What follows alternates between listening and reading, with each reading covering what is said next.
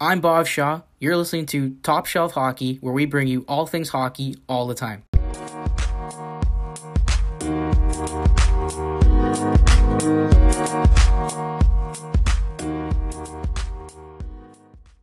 All right, guys. Holy shit, the Canucks are off to round two. First of all, before we get started, I want to wish Nab a happy birthday. Pretty good to see both your teams uh, move to the next round. So happy birthday, Nab. God, happy birthday, Nab. I had no idea, man. Happy birthday. Yeah, thanks, boys. Yeah, got a couple pretty good presents yesterday with Philly and Vancouver moving Oh, on. Yeah, I, I, I saw your Twitter, and usually I'm the one that's putting out the most emotional, erratic stuff. And then um, I saw your account, and you were, you know, putting out tweet after tweet, messaging on the the three nothing goal and the four nothing goal, and the. And I was like, "Holy crap, this guy's excited!" But I guess it was your birthday, so it makes sense. What can you say after uh, six years of pain? It's finally good to let loose a little bit. I, I will, uh, I will give you props though that uh, you roasted the hell out of me. Uh, it was Yeah, I It saw was- that. I saw it that. was- That it was probably- Oh probably my the most savage that I've been roasted since uh Rory, you remember back in our BCIT days, the Friday morning stand ups when you're not prepared and uh, either you or Jap or someone would just come out there and give us a question that you knew that we did not know the answer to. We would just panic.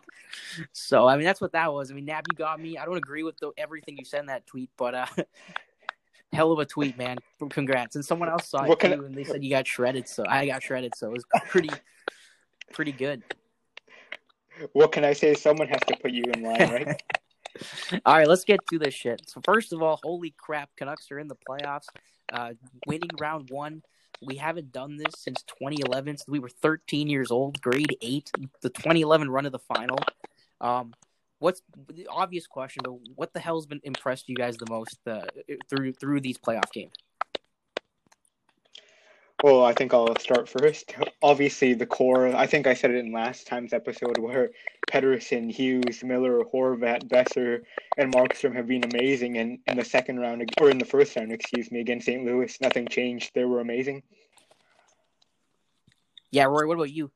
Um, yeah, um, similar to um Nab, just overall being able to keep up with St. Louis. Obviously, goaltending was good, but I mean we've seen that from Markstrom all year. I um the ability for like um the Canucks, especially like the younger players like Pettersson, Hughes, to keep up with St. Louis and their physical um aspect of play that that impressed me a lot also and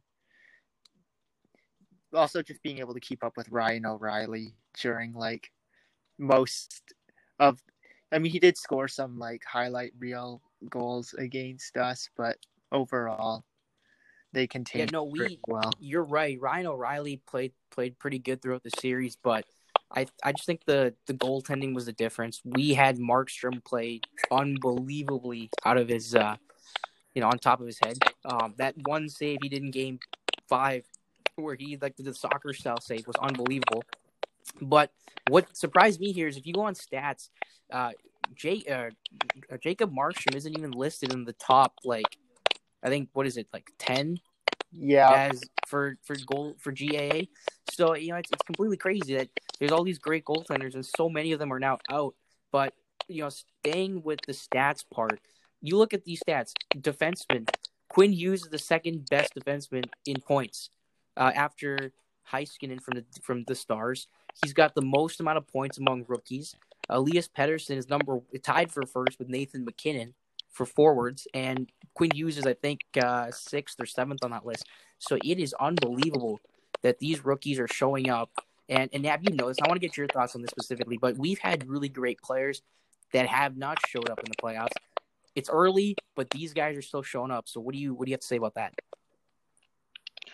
Well, it's just amazingly impressive how Elias Pettersson second year second year in the league and Quinn Hughes this is essentially still his rookie year and this is what they're doing in their first playoffs. We've seen players like the Sedins, Naslund, obviously fantastic borderline Hall of Fame players and the Sedins will get in, but it took them two, three years in the playoffs to really establish themselves and Pettersson and Hughes takes them one game and they're off and running. These these two players are just unbelievable. Yeah, no, for sure. I, I, I just can't believe that uh, they're producing at the rate there. I mean, Quinn Hughes is. Uh, I mean, if there was a playoff Norris Trophy, this guy would be the playoff Norris Trophy winner. He's just putting points up, in some ways better than what he was doing in the regular season. Um, I mean, I'm a biased Canucks fan, so I think he should be the nominee for the Calder Trophy, the nominee for the Norris Trophy, the nominee for every freaking trophy. Um, uh, you know, but he uh, he's just producing unbelievable, and you know the streak lives. He got another assist last night, but but how important is the play of Tyler Motte?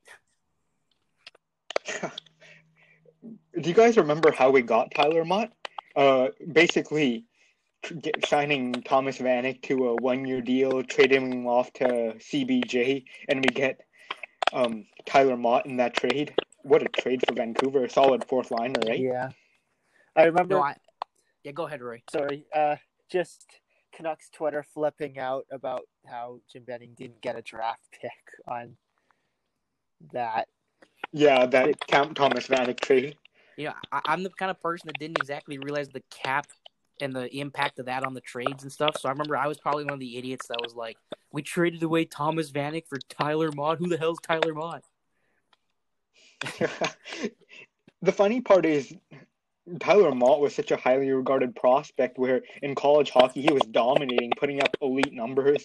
But then when he got to the NHL in Chicago and Columbus, he had to change his game into more of a bottom six forward, and he's done that pretty well to kind of carve out a nice niche for himself on the fourth line. I, want to get your thoughts on are some of our depth players because Beagle has scored, and I know it's one game, but Roussel's played unbelievable. Tyler Motte, even without the scoring, was playing unbelievable. Um, does this in any way? I don't want to start the, the pro Benning, anti Benning Twitter wars, but does this kind of make at least Jim Benning look pretty good right now? Well, yeah, it does make Benning look a little better right now that you're getting contributions from such maligned players like Sutter, Beagle, Roussel, and all those awful contracts and trades that were supposedly made. But let's be clear, they are still more on the negative side of signings and trades. But with their contributions in the playoffs, it does look make them look a bit better. Yeah, no, I agree. What, what about you, uh, Rory? What do you think both both on the Jim Benning stuff and also how good has Travis Green done? So you can touch either of those questions. Um, I, I don't have a lot to add for um the question um answered. Like, I agree. Like, there's overall still more negative than positive, and there's going to be some Canucks will still have a cap problem like for the next um two years before um like Roussel and like Beagle's contract runs out and Luongo's cap recapture is finally good.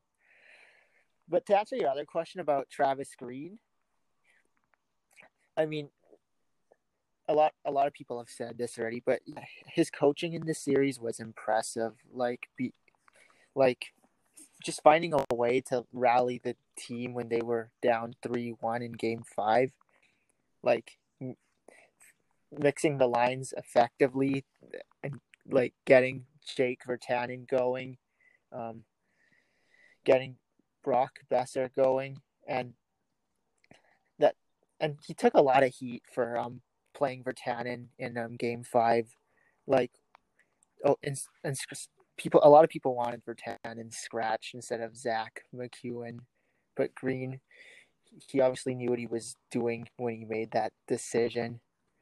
Yeah, I think one of the, the things you just pointed out, the fact that we came back from a three one deficit. Um, we had you know, I don't know the years we've watched the playoffs now, I don't think very many times have the Canucks come back from a three one deficit or three nothing deficit. And if they have come back from a deficit, they've tied it up, maybe taken a lead, and then completely blown it, like the Chicago game back in uh, 2009, uh, where we kept scoring goals, but then we kept uh, letting in goals. Um, so th- this is actually something unique. I've never seen the Canucks come back uh, and kind of win a game like this. I know it's one round, and I mean, you know, who knows what they'll do against Vegas. Um, they're pretty banged up right now in terms of their defense. Uh, Tyler Myers probably won't be back for at least another two weeks. So the Canucks have to get that far for him to even come back. I think the fact that Tyler Toffoli will be coming back will be a huge boost because you know more offense on the third line, and uh, that'll always be a good option. But you know, what do you think about just the ability to come back? Because uh, I want to get your thoughts on that, and I also want to you know touch on the fact that you know we haven't seen success since 2011. I mean, for me, the 2015 16, the 16 17, and the 17 18 were, were abysmal. The three abysmal seasons um, were just kind of all wrapped into one. I kind of stopped following them as closely. Um, you know, I kept tabs on them and all that, but I knew we were in the bottom basement.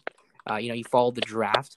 Um, but, it, you know, did we get lucky? Because if we didn't get Elias Pettersson, we got anyone else in that draft, we probably, I don't think, are uh, in the same position. And obviously, Quinn Hughes is an absolute steal now at number seven. And everyone's saying, you know, the Detroit Red Wings are really pissed they didn't take him. So, you know, have at it, Nat. You got two questions. So, just touching base on the first question, we always hear about the classic clutch gene that players have, and I think there are three or four Canucks players who really have that. Obviously, starting with Jacob Markstrom, who makes timely saves time after time, Elias Pettersson, who scores at will, Quinn Hughes, who controls the game whenever he wants to, and even JT Miller, who continues to make plays. He was the one who scored the 3 2 goal that helped us come back. So even when we were in the Sedin era, the Naslund era, how many touch players did we really have? If we were seeing this from our core right now, which is young, imagine what they'll continue to do when we get better as a team. Yeah, that's a that's a good point, but I don't want to play the devil's advocate here, but how much of this success is due to the fact that we're not traveling and there's no fans in the building? Because if you factor in travel, you know, playing against a team like St. Louis or uh, in a tough building, uh, I mean, St. Louis isn't the toughest place to play, but but the fact that we got to travel all the way out to the middle of the states and then come back for you know game six or game five uh, you know, the, there's no travel, and we have a huge advantage because we, are the team that has the worst travel in the league. Uh, Seattle coming in helps us primarily for travel reasons um, and also marketing reasons because of the, the rivalry. But how much of this do you think is, you know, travel matters here? Well, I guess we'll never know how it affects like this whole playoffs with no travel, but I guess given all the circumstances, you play with what you're given, and you can't really take away anything from Vancouver just because of the non-travel issue, right? No, I, I agree. That's that's a fair point. And touching on your earlier question about how Vancouver is built up to this point, the one thing I've always said about Jim Benning and the staff is what's the one thing they did best, and that's drafting. Uh, after 2016, where they picked Olli Juolevi. Their drafting has been superb. When in 2017, the top two players in that draft were, or supposedly were Nolan Patrick and Nico Hischier, right? And yeah. what's come out in latter years is Vancouver trying to buck that trend and looking at their list, they had Cale Makar number one and Elias Pettersson number two on their list. So even though they drafted five, we got our number two player. And who have turned out so far as the best two players in that draft? Elias Pettersson and Cale Makar. And then 2018 is that's when we re- we really got lucky with I think size bias still existed where people were scared of drafting a five nine or 5'10 defenseman in Quinn Hughes. And in 2018, Quinn Hughes was a fair pick at seven. No one was really calling it a steal since the players from one to six were slotted in that range. But Vancouver really did well in scouting Quinn Hughes, and they had him third that year when they drafted him seventh. Yeah, no, that those are all very good points. Now, now, Rory, you uh, I don't know when you started watching hockey, but I figured that all three of us have watched hockey in relatively very successful Canucks years. And if that's the thing I want to get get to, if you look at the our team, we've been in the league now. This is our 50th year, but if you look at the first 35 years, they were pretty abysmal. Uh, we had like the one run in '82 and some of the early '90s, uh, culminating with '94, but also a couple of the years in '92, '93 were pretty good. But other than that, we were pretty atrocious every year. But if you look at the the sec, almost the second half, from a little bit more than the second half, the, from two from '99 when we got the Sedins to today, we've produced very successful hockey. Whether it be the West Coast era, the Sedin era, the run to the finals, uh, the Luongo era. Uh, and now the post Luongo era, where we've got Jacob Markstrom and we got these young rookies. So, uh, you know, just just talk about kind of all your memories you have of the, the Canucks and you know, we're very lucky to see now this franchise be kind of a model franchise. So I want to get your thoughts on your favorite Canucks memories. Uh, also, Are we have we turned ourselves into a model franchise? And Nab, you can answer those as well after. Um. Okay, so first Canucks playoff run I saw was 2007, where they made it to the second round. Also beat Dallas seven games in round one, then lost to Anaheim in five games in round two, and I I definitely remember that um that game seven against Dallas um in the first round when they they went down one nothing in that game, but then got a two one lead, and then they um they protected it to all the way to the end of the game, and then got two empty net goals, won the game four one, and I remember just being on the edge of my seat the whole time because that was the first that was the first playoff series I ever saw, and then that was the first game seven I ever saw, and then that, and then I I instantly seven was by watching that. And your second question on best playoff memory, um, probably Alex Burrows slaying the dragon in 2011 because I was so sick of seeing the Canucks lose to the Blackhawks in the playoffs and if they like if they got reverse swept by giving up a 3 nothing series lead that would have just I don't know how I would have reacted like yeah, I think our entire core of would be gone, and there'd be you know a lot of people, a lot of people would be getting fired. So, what do you think, Nab? Well, just touching on the years that we've watched from about 2000 to right now, it astonishes me that you mentioned how yeah we had a lot of great teams, the Naslund era, then transitioning into the Sedin era, but the thing that I've always thought about, especially in our time rebuilding, is in that 20, in that 15 year span from 2000 to 2015, Vancouver only made it to the second round four times, and they only made it past the second round once. So it it really makes me think about how we had a lot of wasted opportunities where we had such good teams but never really transitioned that into playoff success.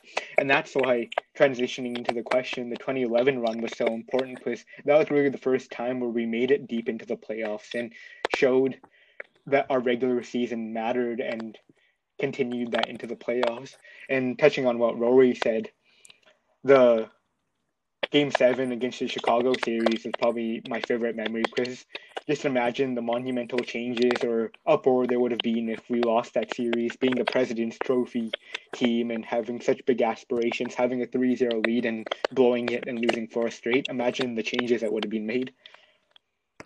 Yeah, no, I, I agree, and I think um, uh, the Arthur Griffith era was, you know, even though the Canucks were a horrible run, horrible team on the ice, he was a very good owner himself, and uh, he got us Rogers Arena without any money to the taxpayer. He paid for it by himself, so great guy. Um, but ever since the Aquilinis took over in 2004 or something, they've done the Canucks franchise has really gone from kind of a mid tier team to a top tier team, both because of the success on the ice, but also, uh, and Mike Gillis doesn't get credit for it, but he's uh, he's really kind of you know he renovated the Canucks dressing room, he invested in the nutrition program, he got the like all these like sports doctors. They monitored like the sleep of these guys, and he they really kind of they started using the modern techniques better. Obviously now everyone's using analytics, but you know the, the all the stuff that we've done, we've become a premier uh, sports team in the league, and you know obviously we, we came you know one game away from the cup. Uh, hopefully we see uh, more opportunities now with this core, but I think the team itself has kind of transitioned from you know, kind of a mid-tier Canadian team to now an elite Canadian team, and it kind of shows that we we're the only team that's gone to the finals and then come back and then won another series since any of these guys. I think the Oilers have not. The Oilers won, I think, one series in 2017. Um, the Leafs obviously haven't. The Habs are uh, a respectful team. They've uh, they usually go to like the round two or round three of the playoffs, but uh, have not gone to the finals. And uh, Ottawa had that one magical run in 17, but other than that, Winnipeg, new team, they're they're pretty good too. Um, I think I think the franchise has really turned a corner.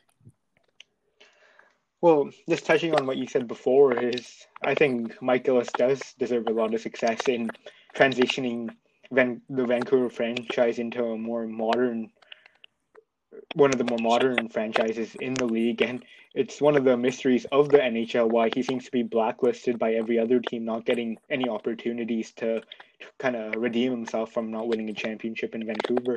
But touching on your next point is, I think it's it says more about the other Canadian teams and the state that they're in that we just came off of a four or five year rebuild and we're now essentially ahead of them.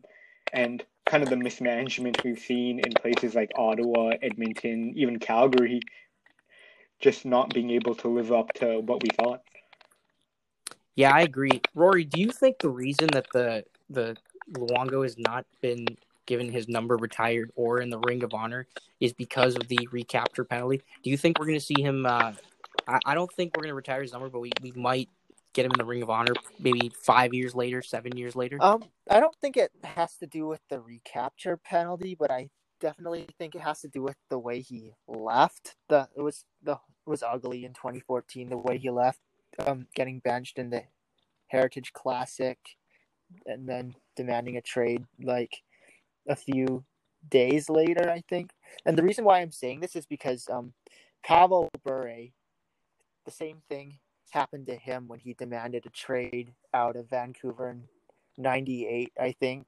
And Canucks they didn't retire his number until 2013, so that's like that's like 15 years later.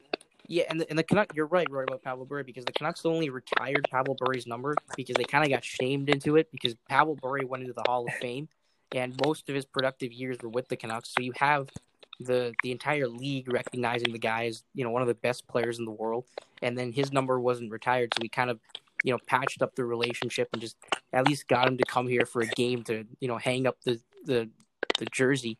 Um, so do you think if Luongo and I think Luongo will be a Hall of Famer, um, when he goes into the Hall of Fame, whether that be five years from now, whether that be seven years from now, that the then Canucks ownership will be kind of uh, uh, you know, pressured to bring him back in out of shame Uh, almost? Wait, am I answering this or is Nab answering? How, well, I could- either of you guys. I can touch on it.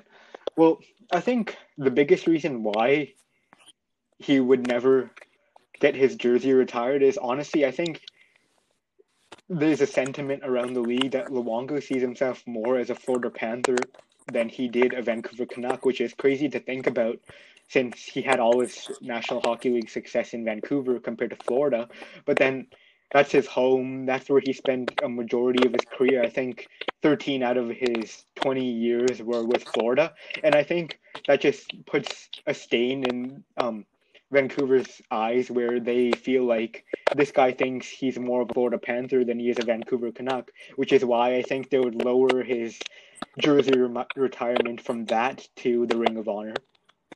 Yeah, no, I, I agree with you there because Luongo, um, even when he played for the Canucks, uh, his family's all from Florida. So his even his wife and his kids, like they all lived in Florida. He trained in the off season in Florida, believe it or not, even though that sounds preposterous to think. Um, you know, being in Florida in the summertime and playing hockey. Uh, he, uh, you know, he's probably he still lives in Florida now. Um, so I, I think when he goes into the Hall of Fame, he might request that his jersey be like a Panther jersey or something. Um, even though his most successful years and uh, were here with the Canucks, so I, I I agree with that. Um, the next question I kind of wanted to get to both of you guys was, you know, it's pretty cliche, but what do we got to do to keep up with Vegas? And uh, do you guys think we can beat the Golden Knights? Well, obviously Vegas will be favored once again, but I think they're a different animal compared to St. Louis, where St. Louis is the, was the more defensive team, and Vancouver did catch a few breaks with Benning- Binnington and Allen not playing up to par, Tarasenko being injured. Vegas is rolling right now, four lines deep, elite offensive potential. Their defense plays well, and they have one of the best duos in the league with Robin Lehner and um, Fleury. So if Vancouver is going to win the series, Markham's Markstrom's going to have to continue to be elite, and our offense is going to continue to have to put up goals. I think Vegas, if I had to pick, Vegas would will win in probably six games, but I think it'll be a really close series and another opportunity for Vancouver's young core to really establish themselves. Yeah, you're right. I put I put uh, Canucks losing to Vegas in my bracket, but uh, I'm hoping obviously we can pull off an upset and win this thing in seven games. Um, the other thing I, I don't know if we touched on this earlier. Did we talk about uh, the starting of Binnington yesterday versus Jake Allen? No. I don't think we did. If I were their coach, I would have gone with Binnington. Like the guy just won you Stanley Cup last year, and it's not like Jake Allen was lighting the world on fire. Oh, he, he wasn't running the world on fire, but like, do you? I, I have. I don't think I've ever seen this. You you start a goalie, and then you usually if a if a backup goalie takes over for you and wins a couple of games, and, and then even if he loses a game, he's still your guy going forward. This kind of going back to the your starter, like I, I personally, I, I don't know, like I don't want to get conspiratorial, but like, why didn't they start uh, Jake Allen?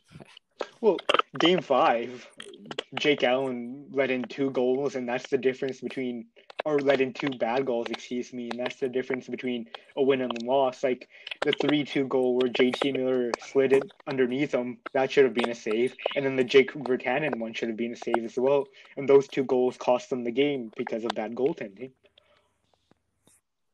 Yeah, fair enough. That's that's true. I just I, I you know I was just looking at it going like, oh my god, they're putting Binnington back in. It's it's we got a shot here.